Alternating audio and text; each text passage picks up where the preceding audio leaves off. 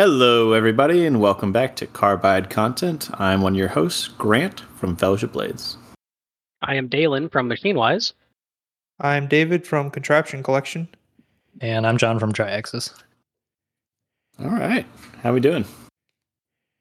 Good. Let me tell you about the prices of cereal. All right. Oh, why, tell me, Jon. tell me, Jon, the, about that. Why does the box of family size Cinnamon Toast Crunch cost like $7? Like, does it really now? Oh, How shrinkflation wow. and then inflation. And so, like, I capitalism. I get, yeah, I get the whole Ukraine grain thing, but like, the family size is as big as like the big size from like two years ago, and yeah. I'm onto you guys. Like, I'm noticing. Oh yeah. I mean, on that note, who actually buys not the family size? Nope, I don't know. It's too small. If you, if you bought the normal size, you'd you'd run out in a day. yeah, yeah, it's like three bowls worth. Yeah. The cereal I like is like granola with like dates in it. And I, I feel like it's only in some smaller than even normal size box. yeah. Yeah. yeah. Yep. But the family size box is really just personal size and Yeah, True. getting expensive. Yeah. Family of one. I see we're really starting out strong with this podcast talking about cereal. This Mhm. is the this is the breakfast podcast. It's always been a breakfast podcast.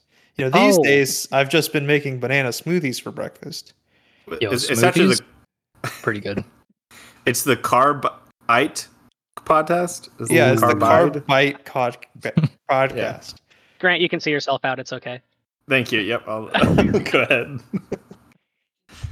Anyway, so yeah, almond butter, some bananas, cinnamon, honey. That does Yeah. sound really good, honestly. Spe- speaking of cinnamon honey, uh, Jon, how's the Haas doing? Oh yes, the Haas. Uh, I finished like an hour ago. I don't know how many days I Oh, worked wow. on it. Like Like 10, two weeks. 10 days. I feel like eleven days. I don't even know. It's been a long time. Yep. And I definitely did not anticipate it taking that long. And like halfway through it, I was like, "Why is this taking so long?" Well, t- tell us what the problem is first, because I I don't think you were having the problem the last time we did the podcast. no, I wasn't. I just finished fixing the surface grinder. Oh, right. Gosh. Oh, poor Jon. You've really had a month or two. So I had Yeah. a, yeah, I had a, like a pretty good week of making knives before I decided to tear into it, and then like that was like mistakes. Um, so basically, the Haas kept giving me like a residual pressure alarm, and that's for like the grease system or like the axis grease, if you will. So Haas used to use grease to lube like all the linear rails and uh, linear bearing trucks, and they switched to a really heavyweight gear oil like I don't know seven months ago. Pretty quietly, they just discontinued the grease, and it was like, "It's this now. Here you go," without kind of saying why. And basically, there's these little restrictors at each of the linear bearing uh, bearings, essentially, that are a set screw, and grease gets forced through the set screw, and that's supposed to be the metering device that Like through Gives- the thread gaps. Yep. Yep. Yeah, and that's the so crazy. and the set screw I think is like a 256 or like a 080 or something. It's Oh my it's super God. tiny. I want to say it's 256, but um And you're telling me this clogs? No way. yeah. And the worst part is like once you once I finally got to them, I was expecting like, you know, you some people are like I had the entire line clogged, it was full of purple grease and whatever. And like, you know, I'm taking the the trucks the the copper fitting, the copper line off, and there wasn't even like grease in it. So I'm like, what is actually clogged? Like I took apart all these things and you get to the restrictors and like you know one's okay. Like there's actually this the new oils flowed all the way through it. And then the other one's like there's like a little bit of air maybe like where it would actually seep into the bearing but it doesn't make you immediately go yeah this thing's clogged. Like none of them did that except one of them on the z-axis but and i took them apart you know like cleaned them everything and a couple of them had like what looks like old red rtv that was like in the threads of the set screws, which I imagine is actually like the purple grease turned to wax or something. And I mean, these pieces are you could just mistake them for like debris and like they're so tiny that I'm like, is this really what's causing this thing to clog? So, Mhm. anyways, did all the axes, and the only one that was obvious was the Z axis is being actually clogged. And it's crazy because like I had to shave six wrenches down, like the head of them, on a on the belt belt sander. Oh my god! And- Access to it, it's like pretty bad, especially the Y axis uh, bearings because they're so far under the table that you had to take all the sheet metal off and then like lay on your side and sp- lay on your side for like four hours. nice. Oh, oh my Yep. god. So, so that was that was fun. And if anyone needs any help, they can shoot me a message. But and it's it's funny posting it how many people have had the same issue, and people are like, "Yeah, I've seen quotes for like over five grand for Haas to come out and actually fully tear down and like unclog the thing." And I'm like, "Well, that's kind of insane." And uh, yeah, I don't know. Yeah, that's wild. Yeah. Yep. I was definitely questioning life choices at, at some points during it. right. Yeah. But it's all good now. Especially, it's all good now, but especially the drama when I broke one of the Ah, lines yes. Mm. for the for the like the back left y-axis linear bearing. So, Yo. so the the linear bearings, I don't know anything about them until I had to become very personal with one. But on on the Haas, they're they got two end covers, and the end covers hold in these tracks, and the tracks like basically go into the metal center section, and the tracks hold ball bearings, and grease is forced into these little tracks or whatever, and the ball bearings pick up the grease, and they roll along the linear rail. Um, and as they roll, they actually roll the ball bearings through the linear bearing through this these tracks or whatever. And there's like 60 ball bearings. So what ended up happening is the plastic covers at the end, there's a square nut, like a floating square nut where the copper line and the restrictor threads into. Mhm. Well, I ended up breaking that because I was trying to put a grease gun on the end of one and pump it with grease because that's what you can do to unclog the truck or the restrictor itself. Mm. But the thread for these restrictors are metric, or the thread into the the bearing the bearing itself is metric. So I went to Harbor Freight and got metric grease fittings. Well, metric grease fittings have a different outside shape than so grease zerk, sorry. They have a different outside shape than an imperial grease zerk. Oh, but- oh gosh. It doesn't look like that on first glance. It's not like I sat there comparing the two because I just Right. assumed, of course, that a grease gun works with any style greaser. So I got stuck on it. And in the process of me trying to, you know, you basically have to take the grease gun and put it at like a 45 degree an- angle sometimes to get them to snap off the, the greaser. It ended Mhm. up breaking the plastic around the square nut and causing it to basically disappear into Mm.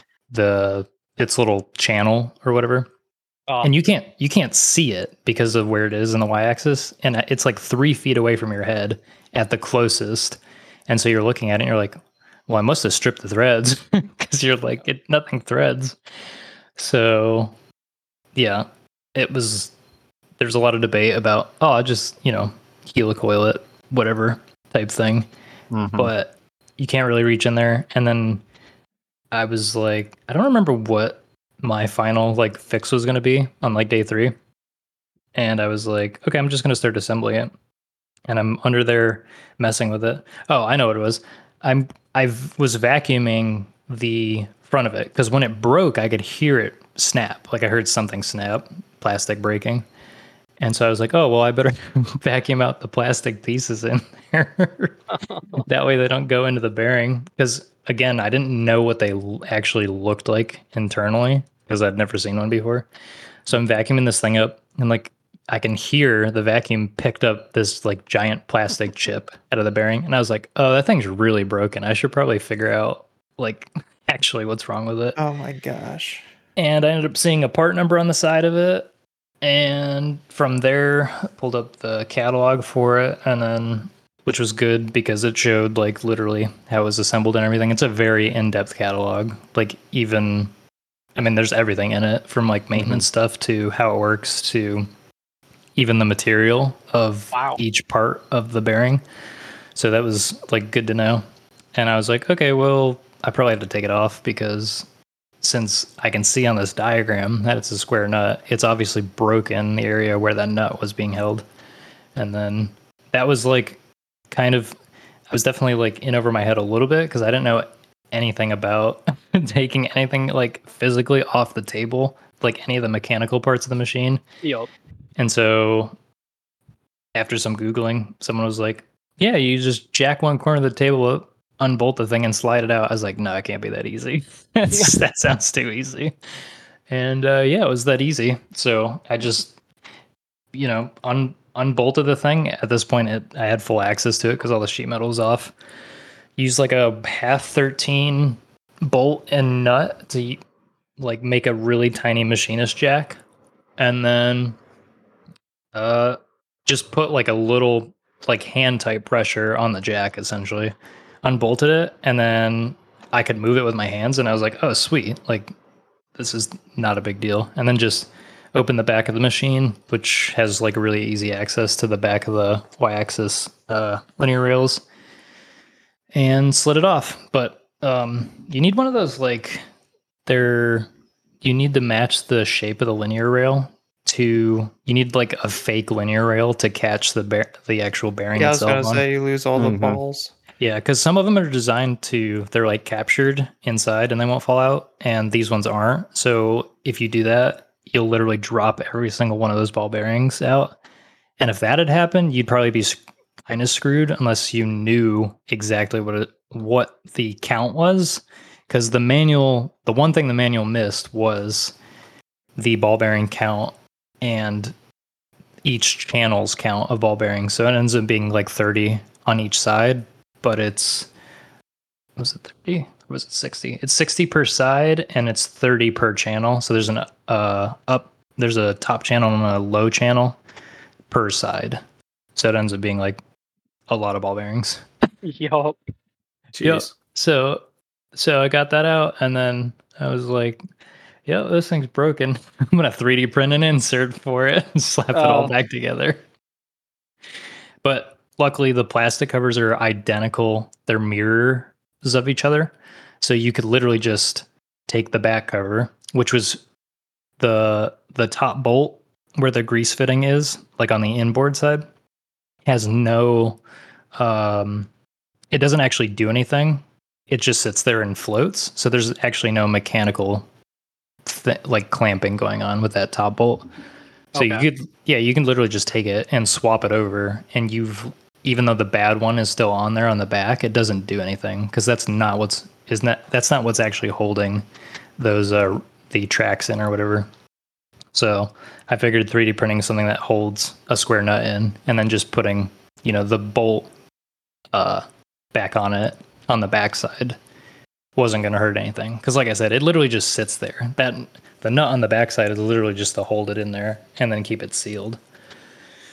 So yeah. And then did all that dropped a couple ball bearings like on the table which led me to take the entire thing apart because i lost count of which where they came from because you know there's no identifiers on them they're just ball bearings and i was like Uh huh. oh no did three drop out of the left side Oh god. Yep. So did my best not to get them dirty and then put it all back together. And that was like a three day affair all by itself. So, Jeez. Wow. Oh Yep. my gosh. But Did you look to see how much a new truck costs? the problem, as I understood it in the manual, is there's match set to the rail. Ah, yes. And Mm, I think you could buy one, but I kind of was like, I, I don't. I think I understand it as the ball size themselves are matched to the rail, but you could Uh-huh. probably give them everything like you have, and then there's also a tolerance value on these, so all that, and maybe they can just send you one, and then you can also individually buy that back cover too. Okay. But you know how the lead times and stuff like that is. yes, that's the main problem, right? Yeah. Yeah. So good times. Well, hey, bright side, it's all working again, right? Yeah. You know what's interesting is the Z axis uses the exact same size linear bearings, which is kind of crazy to me because if you like I had the Z axis all apart and like the actual height like from the spindle down where everything is bolted to is so tiny. Like it's only like a foot and a half worth of subplate, I think they call it. That's actually bolted to the trucks or whatever. And I was like, it's crazy to think that I don't know how heavy that actual the motor, the spindle, and all that stuff weighs. Right. But like it going up and down all day on those bearings is is pretty crazy. And that the fact kind that of they're all spec the same. Yeah. I guess they're a lot more rigid and beefy than we give them credit for. Just going Yeah. visually off of it. Yeah. Mhm. But some yeah, and there's no real uh wiper as I understand them on them. And there's just like a front cover that has it's like where the grease sits and it's it is a wiper I I guess per the per the manual what do they call it? Like a, they use a different word but it's not like an actual like there's a felt wiper or anything that keeps micro contaminants out like tiny abrasive chips from like grinding essentially will go in the truck because there's nothing that keeps it wiped essentially. There's a there's a pocket of grease on the front of the truck that'll push stuff away but if you have enough tiny abrasive it'll go right under the like under the bearing and then get caught, picked up by the uh the balls themselves inside That that's great with all the hard milling we do. Yeah, honestly, hard milling chips are are pretty big compared to like if you're grinding type Mhm. thing.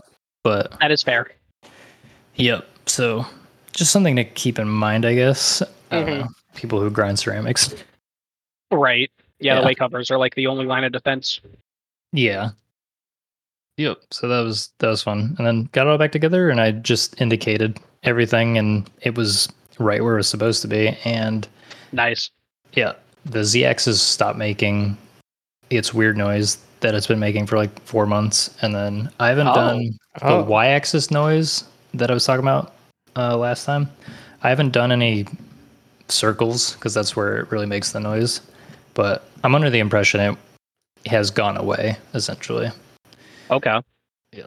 So good times. Interesting. Yep, the rails were basically bone dry when I took everything apart. Nothing oh, was Oh, damaged or rusted or anything, but like right. there was literally no film of oil on them. Like you couldn't You could you could eat off of it. basically. Gosh. Yeah. So I guess that noise you were hearing was just it being dry and unhappy. Yeah, I'd imagine. Gosh. Yep. So yeah, that's it. that was my Jeez. that was my ten days. Well, Nice. I'm I'm glad it's over, and I didn't even do it. Same.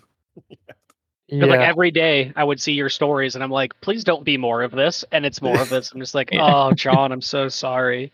Yeah, I just said I I honestly like I've had so many of these like tiny little things come up, and I don't know if it's because I don't run the machine enough or if it's just like I unlucky. But as far as like preventative maintenance go, I'm pretty on top of it. I feel like for a lot of machines, but I don't know. I just don't run it as much as some people, so I'd imagine it Hmm. it's sitting and not running through a full full travel is pretty detrimental for the thing but something that was interesting in the manual for the things is it actually recommends doing like a full wipe of the rails every day so like actually full length of travel for every single axis just once but it's to like coat the rail with grease on Mm. parts that you never use which ah, to me like i ne- i would never use the last four inches of z travel so Right. that's never been wiped essentially which is Huh. kind of an interesting thing but it says it's to keep it from like actually clogging i guess very and- keeping the rails clean which kind of makes sense if you stuck a bunch stacked a bunch of loose chips on the bottom of the rail and suddenly you needed to use all that z axis and then you just ate up all those chips with the bearings Yeah. probably wouldn't be good but How many hours are on your Haas? I have no idea, but it's not as many as somebody who would have, you know, actually ran the thing for. Right. It's it's a late 2019. okay, so you've had it for four years. Yeah. Okay. Damn, I can't believe it's been four years. right. Oh, Yeah. Don't Oh, remind me. God. Time is scary. Yeah. So, uh, sounds like you got a bunch of stuff going on over there, Deylan.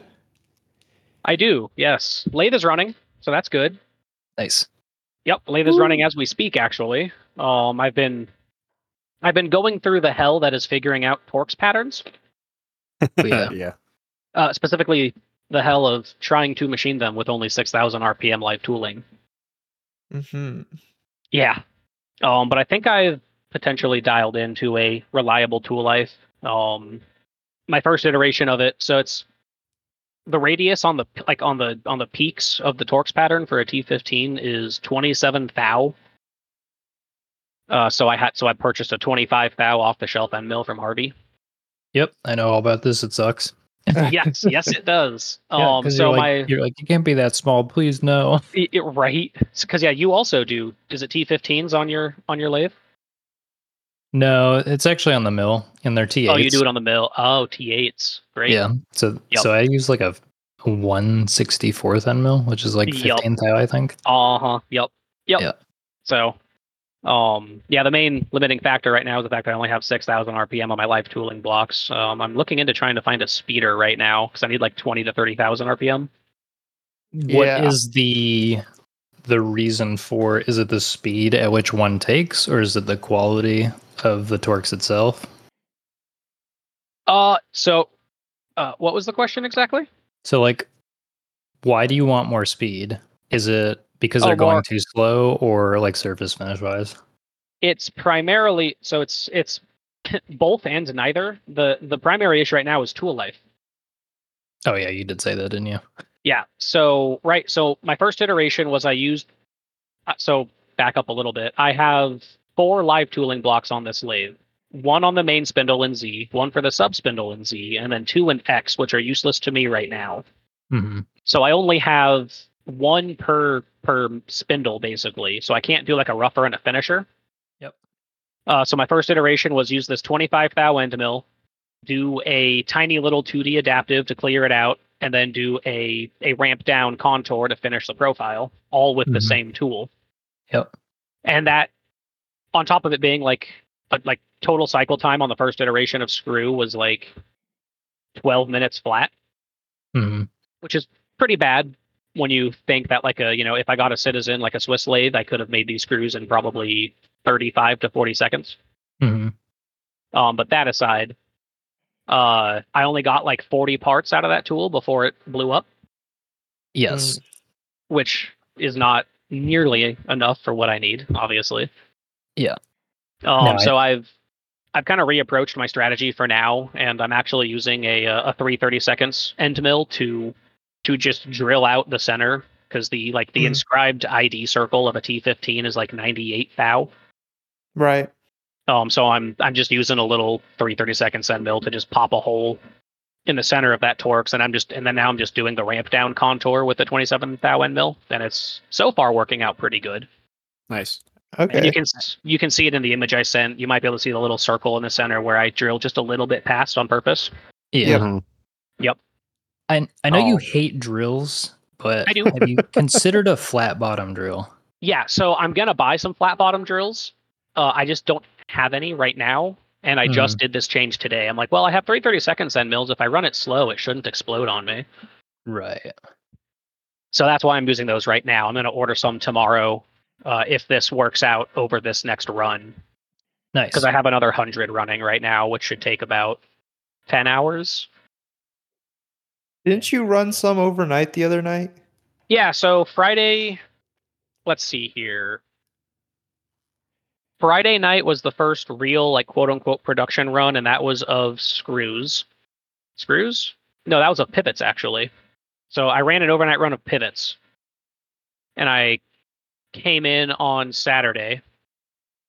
And I lost like half the run because the diameter started creeping out, probably from tool wear. hmm Right. So I have to I have to figure that out as well. But um, and then I got screws running on an overnight run, and I only got about forty before that tool broke. So tonight we're gonna see if my changes have made any any improvements on tool life. And does the machine stop when you're, you know, don't get that Torx cut? No, there is no there's no uh there's no way to probe in process, unfortunately. So you made a bunch of screws with no Torx? Yeah, pretty much. Oh man. Nice. The stock is inexpensive, so it's not the end of the world. It's just kind of part of lathe things. Yeah. Yep. I'm thinking I'll probably end up getting a, a, a, a turret probe at some point and then just probing the Torx pattern to see if there's, you know, metal not there. Maybe Mhm. so. Does It it have seemed like, like it load seemed like you. monitoring? Oops, sorry. What's that? Could you do something with load monitoring and like a fake, a fake bit or something? Um, I probably could, and I might try that. I know Grimsmo does that on on his or did that way back in the day on his Nakamura. that must be where I heard it from. Yes. Um, that's something I should try before I get a probe. I, it's unfortunate because it has a it has a tool probe, but it's not an automatic swing down, so you have to pull Mm. it down manually to use it. Right. Mm. Now, something I didn't really think to ask until after I purchased it. And they're like, "Nope, doesn't do that." I'm like, "Great, cool, unreliable night runs. Here we go." Uh, it yeah, that's, sounded pre- like that's pretty common on lathes for some reason. Right? It sounded it sounded like uh, you thought, you know, it wouldn't take you necessarily a ton of time to uh to make your hardware, and so you'd you'd be able to make other stuff on your lathe. Do you really need to do night runs with it yet? Um, yes. I need all of the hardware always forever. Uh, Also, okay. if I have a machine, it's gonna run overnight, or I'll lose my mind trying to make it do so. It's a bar fed lathe. It's like it's an automated system. It's designed for stuff like this. I just have to get my programs and my processes dialed in enough for it to do it. Yeah. I, I suppose. Yep. Yeah, no, if I I don't know, I if I buy a machine, I want to utilize it 110%. Yeah, you could just could just maybe give it a week. Is all I thought. But I've had it. It's been on my floor for two weeks. uh, okay, okay. It's only been running since well, it yeah. The first chips it made were Wednesday last week, so it's we're, we're nearing a week already. Oh, okay. Yeah, no, it's it's fine. I'm still probably not ready to run any Haas stuff overnight. It's I mean, there's a difference too because you're not really doing production yet. Yeah.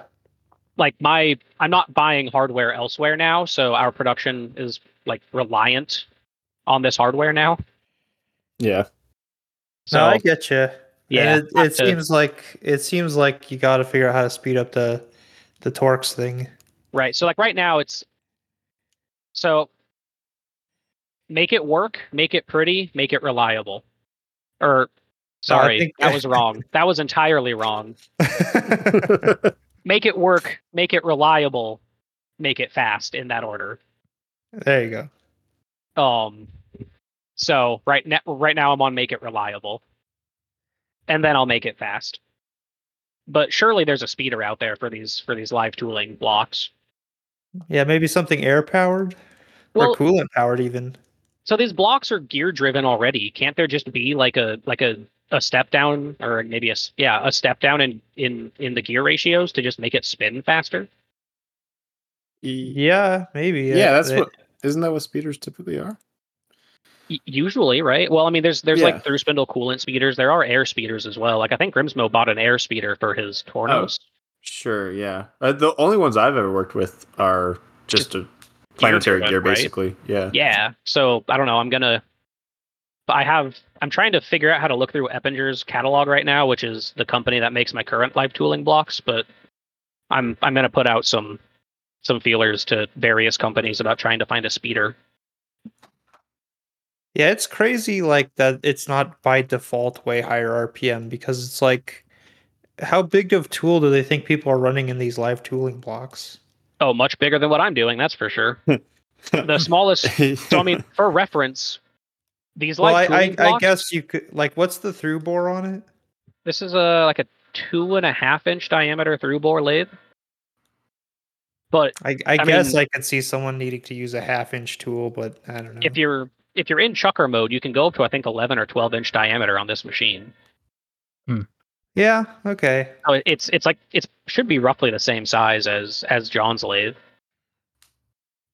Yeah, but it's still like you know people run aluminum too. You know, it, it, it, seems it seems like ten thousand RPM would be a better place to to pick than six thousand. Well, these these live tooling blocks, they have a limited life, like to the point where the companies that make these blocks actually have a refurb program where you st- Mm. you send them in to get refurbished. Yeah, Yeah. Um, and the, How- I think the rule of thumb is like if it sounds bad or if it gets really hot, then send it in. How how is your live tooling block driven? Is it with that like flathead? Uh, yes. Yes. uh, Yeah, it's okay. uh, BMT 45. It's just like a drive dog. Yeah, those those have a very limited RPM range, uh, or at least a maximum RPM range, and Right. they're very tight toleranced. So yeah, like if they get too hot and they gall or something, it completely breaks everything it touches. Yeah. So you can't you can't So- run that at ten thousand RPM, which is probably why the whole thing is at Right. five Yeah. or six thousand. Yep. And I mean, in terms of like tooling size, these blocks come with a with a uh, face mill arbor by default. maybe they could run faster if they used a set screw to put grease through it. Hmm. Hmm. I think I'll pass on that one. yeah. I mean, I know someone who doesn't like that very much. Yeah, yeah. Mine on on my lathe, they're the, kind of the same. It's a big, heavy, gear-driven thing, but it, it kind of makes sense because the they're enclosed or whatever, and they're probably yes. grease packed. And then the fact that you're trading speed for torque at some like, I would imagine the majority of customers would be angry if you had 10,000 RPM, but if you spun it at 10,000 RPM, you couldn't even take like a 10% Right. Oh, with the cut. You know. Yeah, Yeah. exactly. Yeah. And I mean, yeah. So I'm gonna try to find a speeder or figure something out. But uh, in the meantime, it's running, and hopefully it's running. Like if it if it runs reliably, if I can get you know, a couple hundred parts out of one end mill with this system, I'm I'm more than happy with that because 200 parts would be like a 30 hour run or something. yeah. That's not bad. When I start making three 30 sec or three 16th inch pivots or whatever, I'm definitely gonna buy a mill turn, you know, five Like axis. a Willemin, Yeah. you probably Well, should. no, oh, th- that actually would be a smart idea. I meant like a big Mazak. Uh, Yeah, he was, he was making a joke. I get it. I get Yep. it. yep. over my head a little bit. I mean, yeah, for for our hardware, a Swiss lathe would have absolutely been the better decision. Um, But you Well, didn't you buy I- that lathe just to make hardware though, to come back no, your it's the it, hardware is the is like the primary factor for it, but uh, pens are going to end up being a big portion as well. Yeah. Yep. Yeah, I like so. I probably could have gotten away with getting like a like an L20 Citizen, which can go up to 20 millimeter diameter. Um, but they usually they usually want to come with like 12 foot bar feeders, and a 12 foot bar feeder would not fit in my shop. Hmm. I could have gone probably for like a six foot.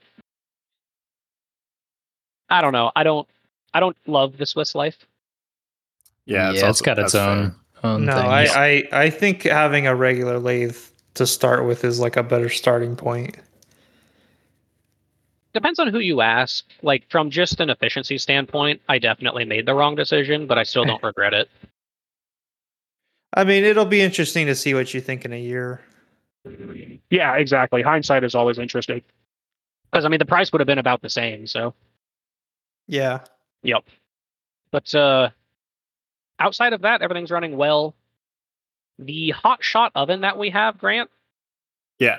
we can't figure out how to program it. What? Does yours What do just you- work? Uh, I mean, no, I programmed it, but he just Yeah, he just so- asks it. He just tells it what metal he's Well, right. So, metal he's heat treating. so our machinist who's doing our heat treat right now, Jacob. uh-huh. Um, we've had this oven for a couple months probably, right. and we can't program it. This is like the one made by like American Rotary or something. Yeah. Yep. Yep. Yeah, uh, we, we cannot program it. It'll either overshoot by like 50 to 100 degrees. Huh. Um, that's our primary issue. So he keeps trying to dial that in, and then other things happen. So like, I just tried to do a temper run in it at 500 degrees. It got to 750, How Oh old my. is it? Did you just say that? brand new. That Uh, sounds like the it- thermistor is bad in it or whatever. The actual Yeah. temperature probe. Yeah, it sounds like there's an actual problem. Was it 250 degrees in Phoenix though? No. Uh, so this is the second one that we have from them. Actually, uh, we had to Really? return the first one because the door wouldn't close. Oh wow. Excellent. Yeah. Um, so I was, yeah, I was just kind of curious because like you, you have to program it with your phone, right? Uh, you don't have to. It's it is nicer on the phone, but you can do it on the control. Really? Uh, Okay. Yeah. Well, what what controller do you have? Is it the touchscreen or not touchscreen? Uh, no, it is touchscreen. Nope. yeah. This one is not touchscreen. Okay, that's different. I have a different controller than you do. Then I think Oh, uh, mine Yeah, is the Pro 360, which has Okay. the touchscreen. Okay.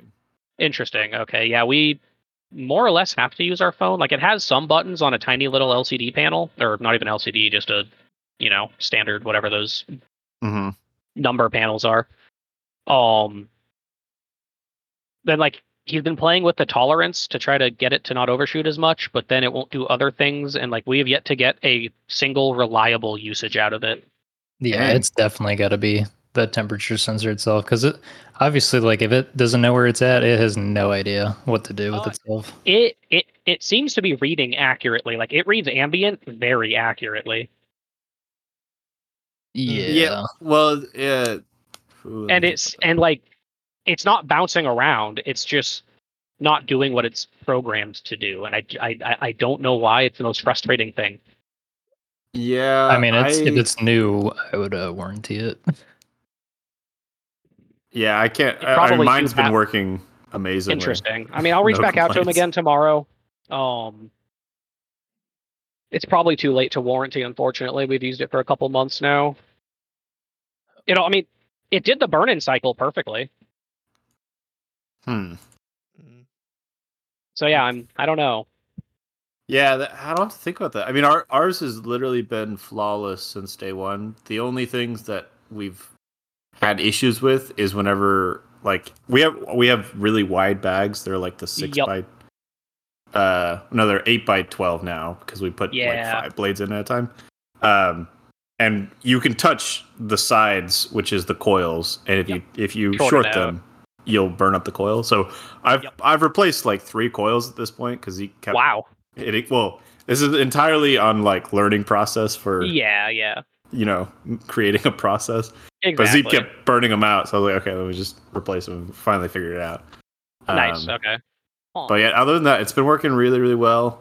Um, it's very accurate. No okay issues. So I would bet it's something with you know the thermistor or the thermocouple or something on that note, man or maybe even the controller itself. I mean, If it's, I mean, yeah, if it is another warranty one, that's a little bit un, like disappointing because this is the second one already. Yeah, that sucks. Um, yeah, the first one, um, you know, the little like like plasma cut or like water jet V-shaped thing that lines up the two doors. Yeah, yeah, yeah. Yeah, it was it was riveted in place incorrectly, so they wouldn't close. Oh gosh. Yeah, Yeah, I, yeah. Mine mine has zero issues. So interesting. All right, I'll I'll reach back out to him tomorrow, or I'll reach out to him tomorrow, and I need to dink around in the pro in the phone programming because I haven't even looked at it yet. The the phone is really nice. Like it shouldn't be hard to create a program, but So he doesn't have a problem creating it. He has a problem with it working properly because it always overshoots or undershoots or fluctuates by 10 degrees up and down. And then it like, it'll stop and wait for it to get back to temperature before it continues. So our tempers take like 12 hours, which is You guys- obviously not what a temper should do. Are yeah. you running it off an extension cord? Nope. It's, it's plugged directly into 110. Which uh, model is it? Because I have one of the manuals pulled up, but it's kind of bare bones. Um, I could go try to walk over there real quick. Let's see. I'm not sure off the top of my head. HS twelve hundred. I mean, there's obviously a bunch of them. That's the smaller one, I guess. Let's find out. So it has the 360 control on it. Okay. Three sixty control. Uh, it's the HS360 is one of the models. Uh, okay.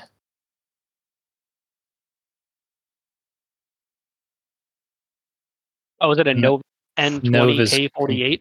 Controllers. That's the name of the controller, Novus. Yeah, yeah and then 360 is the actual model. Got it. Yeah, it's an N20K40.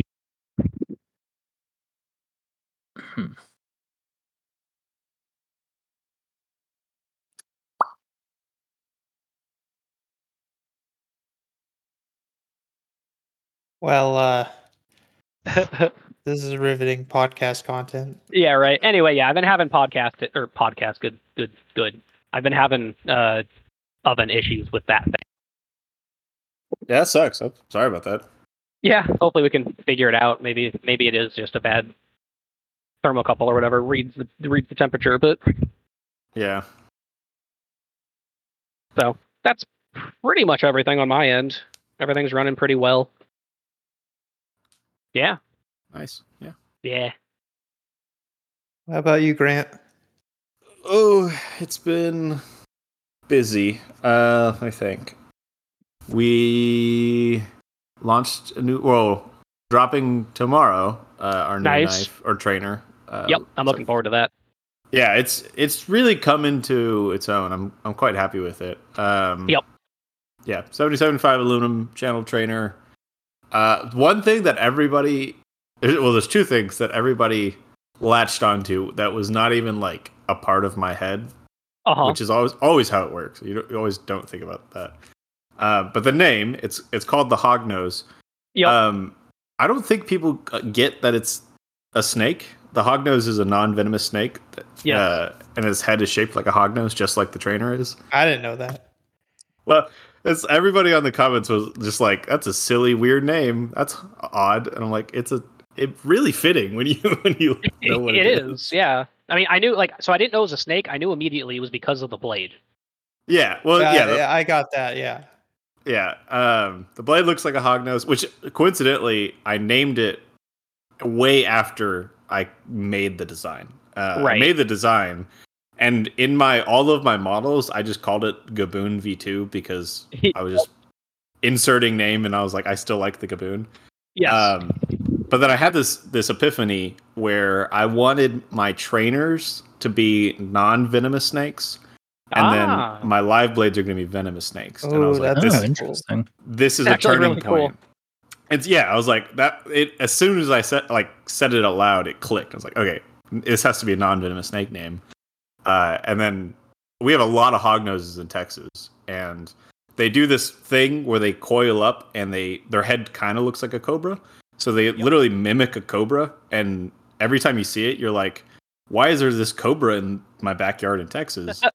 uh, but it's actually like a really scaredy cat snake. Like if you touch it, it'll flip over and pretend it's dead, and stuff like that. Um, and it's obviously non-venomous. So that's I was like, all right, this is the hognose. Makes total Looks sense. pretty But cute on Google. yeah, it is. It is a cute little snake. Um, but then, yeah, everybody or a lot of people didn't quite get it, which I was like, yeah, whatever. Um, and the other thing is, it's 3.2 ounces, which is definitely light, but uh, a lot of people think it's too light from just like briefly looking at it. Um, right. I was a little surprised to see it at that weight, but I think it's gonna flip great.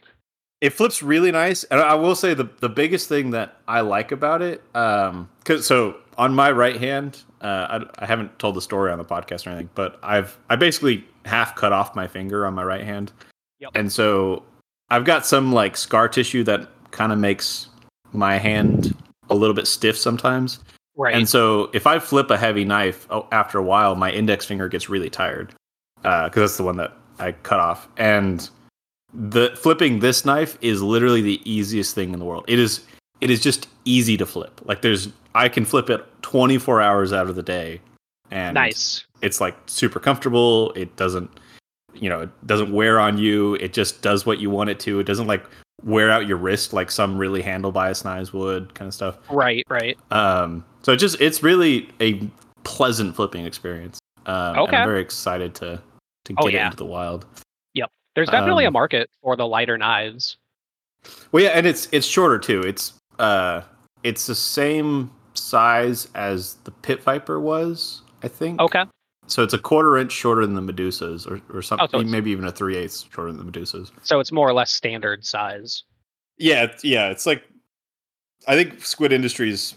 Well, I don't know what their standard size is, but to to the to community standard size, it's a little Yep. bit. It's like the normal size. Um, yeah. So for reference, the tsunami I'm flipping right now is about a quarter inch shorter than the serif. Yeah, so it should be about the size of Tsunami. That makes sense. Yep, yep.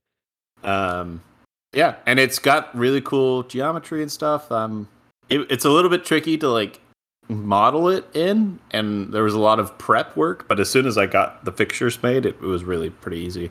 Oh yeah. Um, and it's the style's making them right.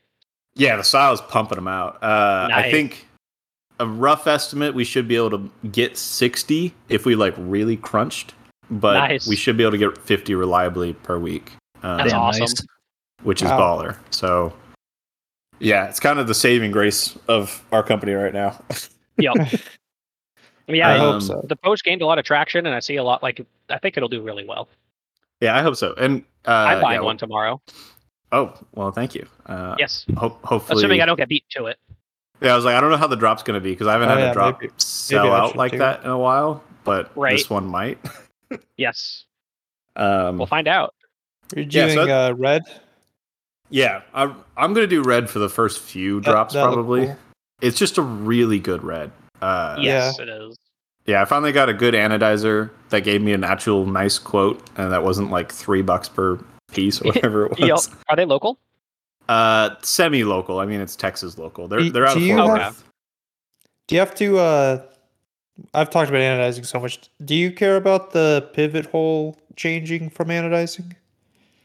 Uh, yeah, I didn't see that much of a change. Um, I I believe right now our pivot hole is like a thou and a half oversized for what we. Oh, for- really? For, our um, pivots, and it pretty much held that. I mean, maybe it's a little bit tighter, but honestly, I couldn't tell. Is So- that is Yeah. that like what you do, uh, Deylan? Like a thousand So- and a half? I don't know, honestly. So something to note as well is uh, our pivot holes and our handles are not actual pivoting geometry, unlike your handles.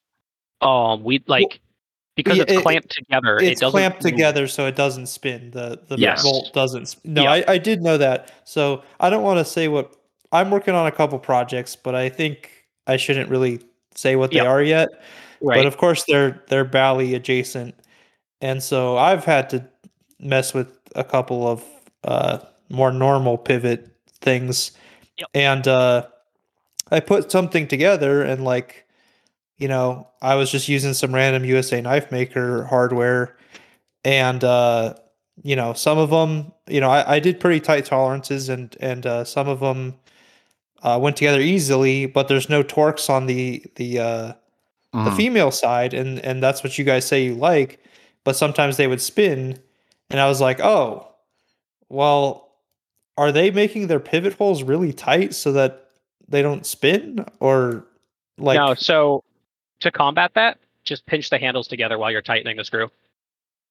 yeah that's that's what i thought the answer would be but i don't think that works with my new design Hmm. uh, you guys can mess with it when Yep. you get them because i just Yeah. shipped you them today Yes, I'm excited for that. I I left them sort of loose just in case. But I, I don't think the tolerances matter as much because of this design. Right. Like we could talk more later, but but uh Yes. yeah. Um Yeah, I'm so, excited so for that. sorry sorry Grant. I was just curious about the No, you're good. Um, is is yeah, that I- the same with you? Like you you just squeeze the handles a bit? So the um these I didn't have that problem at all. Um could be the pivot holes were just the right size or something else or it's pivots. But yeah, it, in general, if I'm tuning a knife that has that problem, um, I'll just squeeze the handles. And once it like gets tight, then it usually you don't have to squeeze the handles. It'll it'll Yeah. stay locked up. It'll it'll bite. Yeah. Um. Yeah, so I, I took Deylan's advice, well, not advice, but um, basically not caring about the anodizing and just machining it to where it should be, and Yep. that what seemed to work out pretty well. So yeah, Uh, Yes. And uh, like if so, like ch- our I'll go for it. Well, if it changed, it was a matter of a few tenths. It it wasn't really noticeable. Well, I, I think I, I think uh, I thought that it was uh, needed to be as critical as in the blades or close to as critical, but it sounds like it's it's not as It's not- critical. as important. So I mean, we, so we do still hold like I know we hold our our our pivot holes roughly within a thou. Uh, I know that because I was checking some of the pivots I was making, and the ones that that grew from toolware, they Mhm. got like eight tenths oversized, and they wouldn't fit through our handles. Mm. nice. Yeah, see Um, what so I was doing. yeah. Sorry, go ahead. And that's all. Yeah, I was. I have uh, in front of me a little no go go holder, and uh, what I was doing for the holes was one side is one eight eight and one side is one eight nine. So I was I was trying to hold half a thou. Mm. Gotcha. You had But- them grow by eight tenths over how many parts? Oh, my pivots. Yeah, Yeah, it's kind of weird, isn't it? So I yeah, that's ran huge. I ran about 100, 120 ish of them. Hmm. And I was dialing in on the diameter. One thing that I did notice was I kept comping by a few tenths and not seeing a difference, Huh. Hmm. which was On- interesting because it on- wasn't that way when I was first setting up on them. on different screws. No, on on my pivots. Uh, Sorry, Oh. but like it's on the on a different one, or like you kept running it on the same one. No, no, different ones every time. Okay, okay, good, good. Yeah. Um, and I wouldn't see a change. I'd comp it, you know, two tenths smaller, two tenths smaller. Then I went one thou smaller, and it all kind of just totaled up in that one go, which is weird because I know I'm not rubbing. Hmm. Hmm. Um, Just what I was gonna say. yeah, right. Uh, so I'm not entirely sure yet. I'm gonna tomorrow after the screw run, I'll be sitting down a bit more. My thought is maybe because I'm using that same tool to face, and I had to dial in Y quite a bit to get the little nublet gone. Mhm. Um, I'm gonna stop facing with that tool in the fear that maybe when it gets to the zero surface footage at the center of a part, it would like chipped the insert or something. I need to look. I haven't even looked at them really yet, honestly. So Well, one one thing I was trying to figure out when I was trying to like figure out how accurate my Tormach is is a stiction, where you know moving friction is less than static friction, and so if if your lathe is kind of staying in the same place and you tell it to go a little further forward, it's going to have a lot harder time doing that. You know, than it than if it's already moving, and so is it kind of is is the turret kind of staying in the same place over and over or is it moving in and out con- constantly in each run I mean, first, like all of these machines are on. All of our machines now are on linear rails. with Their bearings. Um, there i still think that that stiction thing I, I've i've heard people talk about this with like you know giant machines I, I think it's still a factor I've never once witnessed that on anything I've ran. okay Um, and usually if I do, it's from backlash. I don't know, but no, that's that's I don't know. It's it's super unimportant right now, and I'm gonna figure it out tomorrow. okay Yeah, it might be something really simple. Yes, maybe it's my depth of cut for the finishing pass is too small. Uh, maybe I need ground inserts instead of uh instead of molded inserts. I think the set screw for the tool holder is clogged personally. That's probably maybe the the problem right there. inserts maybe the insert's loose or something Just just beating a dead horse now. yeah. Yeah, I don't know. I'll Um, I'll I'll have more to report throughout the week as I work on it. But Nice. I'm excited. I'm excited to get your pivots. right, I do you just want of- our pivots or do you want different ones? Uh, for the hognose, it'll probably be your pivots because I think I'm using exactly what you were using. Cool. Um, and speaking of that, I broke a T10 bit today on the fifth handle or on the fifth Oh. knife I was assembling, and Isn't I under just- I totally Yes. understand. Isn't it the best thing ever when a bit breaks and then you gouge a handle and you just want to throw it against a wall? yeah, uh, that was quite an experience because I've we've been us- I've been using T15 since I started with Battle Uh-huh. Songs, Yep. Here, let me and let me show you a picture that is one week of T10 carnage, maybe two. oh gosh, How do you guys break so many bits? i we honestly assemble so many knives. I just ugga dugga too hard. Good ducka. So I got I got you guys have like the four newton meter like torque wrench, you know, thing. Yeah, I'm using and I- three, but yes. and I got it in the mail, and it's like, sweet, I want to try it out, and I immediately broke a bit. What? Was it like, like a the- was it a pre-used one already? Oh my gosh. No, I'm I've I, it was like a T9 or something that like I usually use like a actual screwdriver, not a bit. So I probably like basically have never used it.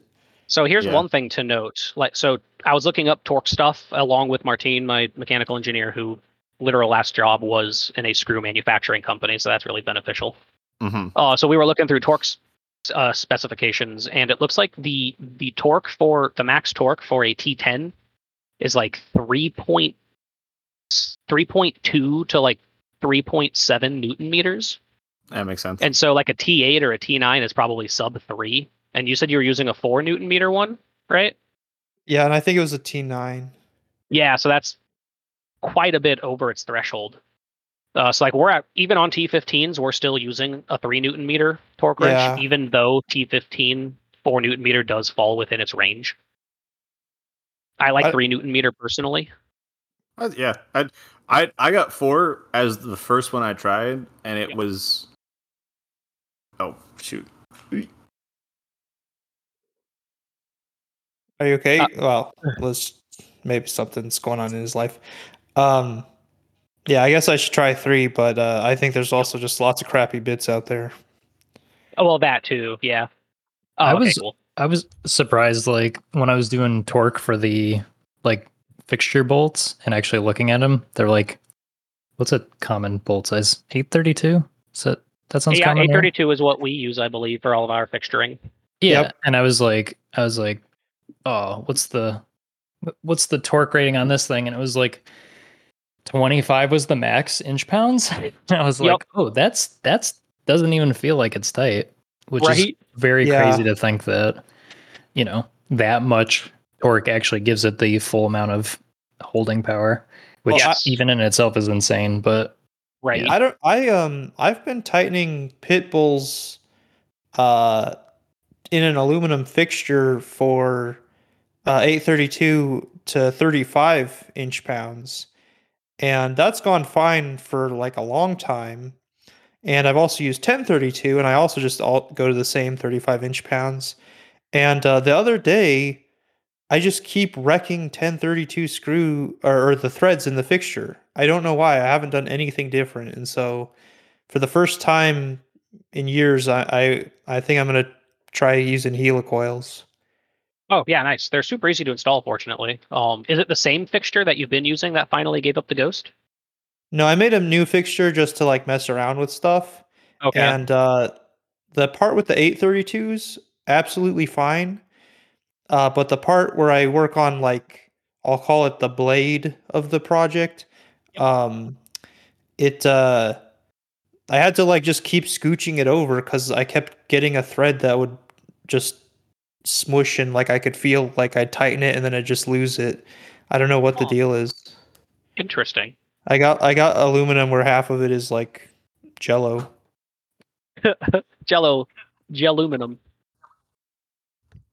I mean, yeah, Yep. all of our fixtures, basically, almost all the threads have helicoils in them at this point, and some of them are so used that uh, we actually had to put press fit inserts in because the helicoils stripped out as well. Oh my god. Yeah, so we have programs to just uh, pop a bigger hole wherever there's a screw hole, and then just press fit inserts into it. damn Yeah. Do you um uh have any advice on like uh drilling or tapping for the helicoils? Uh, so Because it's like a like- weirder. It's gonna be a weird. I ordered taps. I thought about like trying to thread mill it, but then it So seemed what like I, I couldn't do- find a ton of information on thread milling it. so 832 in particular. Eight thirty two So and ten thirty two is all I use. Okay, so I can't say for, for 1032, but for 832, um, I just bought a helicoil kit from McMaster. Came with the tap, came with the install tool, and some helicoils. Yep. I think it came with a drill technically too, but uh, by the time an 832 strips out, you can just run the helicoil tap through that hole without having to drill it out. I guess it's, I like, could try perfect. that on on one of them. Yep. And I Uh, feel like with a 1032, you could probably do the same. I think if you start getting bigger, you may have to drill it eventually. But uh, for 832s, yeah, just send the tap through it. Also, we Well- just do it with a drill by hand. Well, just I've been using form taps, so I don't really worry about chips for so long. Um, when you tap anything in the mill, do you like do it in multiple passes or do you just send it? Uh, you mean like like peck tapping? Well, I remember when I was like having to st- like when I would like tap uh like 304 stainless, I would definitely tap it a little bit or well I'd I'd get like the thick super thick lube, you know, put it on the hole, tap it like, you know, part of the way and uh have it, you know, back out and then like you know, I'd I'd take it in like three goes. I wouldn't just go to the full bottom of the hole. Oh, so so peck tapping essentially. I guess so. I don't. I never knew a name for it. I mean, I guess it's like peck drilling. Yep. Uh, I mean, back when I was doing like triple aught 120 threads in titanium, we just drilled and sent a tap in it with standard coolant, and we'd get. I think I got over 10,000 holes on one tap at one point. Yeah, I mean, I would hope it's uh, it's fine. I'm just uh, tapping aluminum fixtures. Yeah. If you don't go fast enough, you can kill the tap life in aluminum. Yes, that too. Oh, I always set it to like 500 RPM. Is that That's fast or slow? probably too slow. Yeah. Like I tap it. I tap Yeah. at 3,000 RPM on the uh on the Mighty Viper and on the Brother. Oh my god. See, I'm worried. I don't know like the specs of how fast the spindle can reverse, or maybe it doesn't matter because it knows what it's doing. It just I think So it's really- like 3K or something on Haas. Yeah. I'm sure. all you really have to worry about is like if you're going to do a faster tapping cycle on the first go, just set the tap depth a lot shallower than the hole. That way the spindle can't over rotate and bottom the tap out. And then once you know how much, you know, over travel you have, you can accommodate for that in the program. Hmm. That's true. I I do tend to drill deeper than I tap, just in case. Yep. Because like yeah, Um, on on my mighty and my brother, I can I usually push my tap to about ten or fifteen thou above the hole depth. But if I do that on my Miltronics, I break a tap every single time. Oh, Hmm. okay. Huh. I should uh I should kind of figure that out. Although I don't know how. How would you do that? Like you get a bandsaw and cut it in half? Uh, no, you can Um, um, you can take a screw, zero on the length of the screw, and then sh- and then you know thread it in till it stops, and then measure what's sticking out, and you know how much thread depth you have. Oh yeah, I I guess so. That makes sense. Yeah, I'll have to figure that out. Yeah. I've also found like it depends on the material. Aluminum you can basically get away with drilling to size to depth or whatever, and then setting in a form tap to the same depth. But a lot of it is like based on the tip of the form form tap, uh-huh. and then like is have you actually got your depth set correctly for all the the drilling ops and like is it modeled Right. correctly type Right. thing? yeah, the the tip angle, things like that. Yeah. Yeah. You like at least on my machine, you can get it on soft material, you can come close. Hard material, I would definitely give it some breathing room on the bottom. Yeah, I I don't use form taps because we only tap our fixtures. So I just buy cut taps. So I always stick a little bit a, a little bit higher. Yeah. No, see, I've been the opposite. I've always used form taps because uh, I thought they're kind of safer. You know, make stronger threads. It's uh doesn't have cuts out of the actual tool itself, so maybe it's a stronger tool. Um, it's just that with the helicoil, I'm buying their taps, so you know, I'm assuming they're. I haven't gotten them yet, but I'm assuming they're, you know, straight cut. They're not even like helical cut taps. Yeah, no, they're they're just um they're just like plunge taps. Yeah. Oh, or plug taps. They Actually, yeah, they're plug taps. So you have to grind the tip off a little bit if you want to get it bottomed out. But uh, I mean, if you, are you planning to helicoil your fixtures from the get go, or just as a as a repair? Uh, I probably won't do it on existing fixtures until I feel like I need to. It, it'll be more on new stuff So- messing with. Okay, so but you're going to helicoil them from the get go on the new stuff. On new stuff, I probably will, so I don't have to oh, have okay. So I mean, four yeah, at that- different tool holders set up. You know, right then at that point, yeah, you'll it'd be best to do it in the machine. But if it's just like a field repair, I just do it by hand with a with a drill.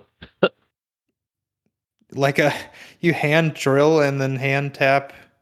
No, we don't drill it. We just we just tap it because the hole's already there. Oh, It's a- just as a repair. hmm. But usually a helicoil kit will come with a drill, and then you know what drill size you need, so you can buy more. But there's also a charge for it. yeah, I, I've seen the charts. Um, Yeah. yeah. I guess that's all. Uh, is Grant gone? I'm back. Welcome back. Thank you. Uh, my Yeah. headphones died, so I couldn't hear Yeah. anybody. That's all good. Did you see the uh my graveyard of like two weeks worth of T10s? Yeah. Um, Yeah, Yeah, that sucks. yeah. It's yeah. yeah, lucky lucky for me, it was a used bit, so it died quite slowly. Like I like I was torquing it, and I just bent the torque. Like it just turned into a spiral flip. Oh, what um what what what bits do you use? Uh, that one I think was an unknown bit. I don't have a lot of t- T10s because we don't make T10s, and so Oh, right. What about your T15? that was just uh T15s are Wihas. Wihas. Okay, so I've tried, I tried the like gold, like like like like TICN coded hardened Wiha bits, hmm and we were shattering them left and right. Oh, they're Mhm. actually shattering. Like Well, like they were are- too hard. Ours are just normal, um, you know, tool steel, whatever they are. They come in a little red okay. box. Yeah. So all the bits we use now are from Wera, another really good German company. Yeah. Oh, Um, Wera but- tool. Yep, but they're they're all specifically for use in impact drivers. So I figured, Yeah. oh, these have to Mhm. be super tough, and, we're still softer, shattering them. They're a little bit softer, but they're softer, softer. but they're still shattering is the thing. They're not like they're Huh. not spiraling. They're shattering. That's wild. Yeah, yeah. This one just like bent, and then well, it bent, and then I kept going because I was like, I still need to tighten the screw. Or no, I was loosening a screw. I think. What are you guys doing? Yeah, mine twisted Torquing up to and three bent. newton meters. Well, We're just this torquing was- to three newton meters. You sh- you're Was it- sure it's newton meters and it's not like I I don't even know. I, It's I can't Newton even- kilometers. Yeah. this was all unknown torque spec. This is Grant Arm torque spec because I was testing out Yep. some new stuff. Uh, Yep. So I might have over uggaduged it. Over Ugadug. Yeah, no, Oh, our, jeez. we all of these have broken in a three newton meter torque wrench. I'm sending a picture right now, so you can't tell me it's not three newton meters. That they break in a three newton meter one. Yep. Dude, this thing right I'm here. So glad I don't use T10s. Well, Yeah, I'm- T10s can die. They can go away Yeah, yeah. So as yeah, they are. Does this thing slip when it hits the the right torque or does it click? It's uh both. Like it, it, it cam, it like cam ratchets. And these are It- these it are continues to T10s click. yeah. into Well, Uh, no, this one only clicks once. So like it'll Oh. basically it lets all the force that built up until three newton meters. Once it hits three newton meters, it it's think of like a like a compound bow. When you pull the string back on the cam, once you get past that, it, it you know it's a lot less holding pressure. Mhm. The same thing, but on this. These are going into steel or aluminum. What This you're steel It's threading for the into. screw. Like so, it's a the steel the screw's made out of. Yeah, this No, for I mean our, what, for our what are you th- what are you threading it into? That's what I'm Four asking. four sixteen hardened steel. Gotcha. Yeah, in my case, seventeen four H nine hundred. It's it's it's for our Oh. pivots and pivot screws. Um, Is yeah. it- long it- story short, I want your pivots. T15 is best. I will. Uh, Probably, probably me too. I want to send. I mean, I want to send then both of you guys like a small sample batch just to get your guys' opinions on it to make sure everything is good before I really start using them. Mm-hmm. Um, so maybe I'll send some out next week or this this week maybe. Yeah, sweet. Sounds sounds good to me. You gotta Cool. get a speeder for your speeder so you can supply everybody. Yeah, right. Should we wrap I it mean, up? we'll figure something out. Yeah, I think we're good. Thanks for listening, everybody. Yeah. Goodbye. Thanks. Good night. I'm gonna go strip more T10s and break more tools. You're gonna strip. Yes, Yes. Uh, all right. Now after we really hours gotta go. machine wise. All right. Bye, everybody. Good night. Bye. Maybe.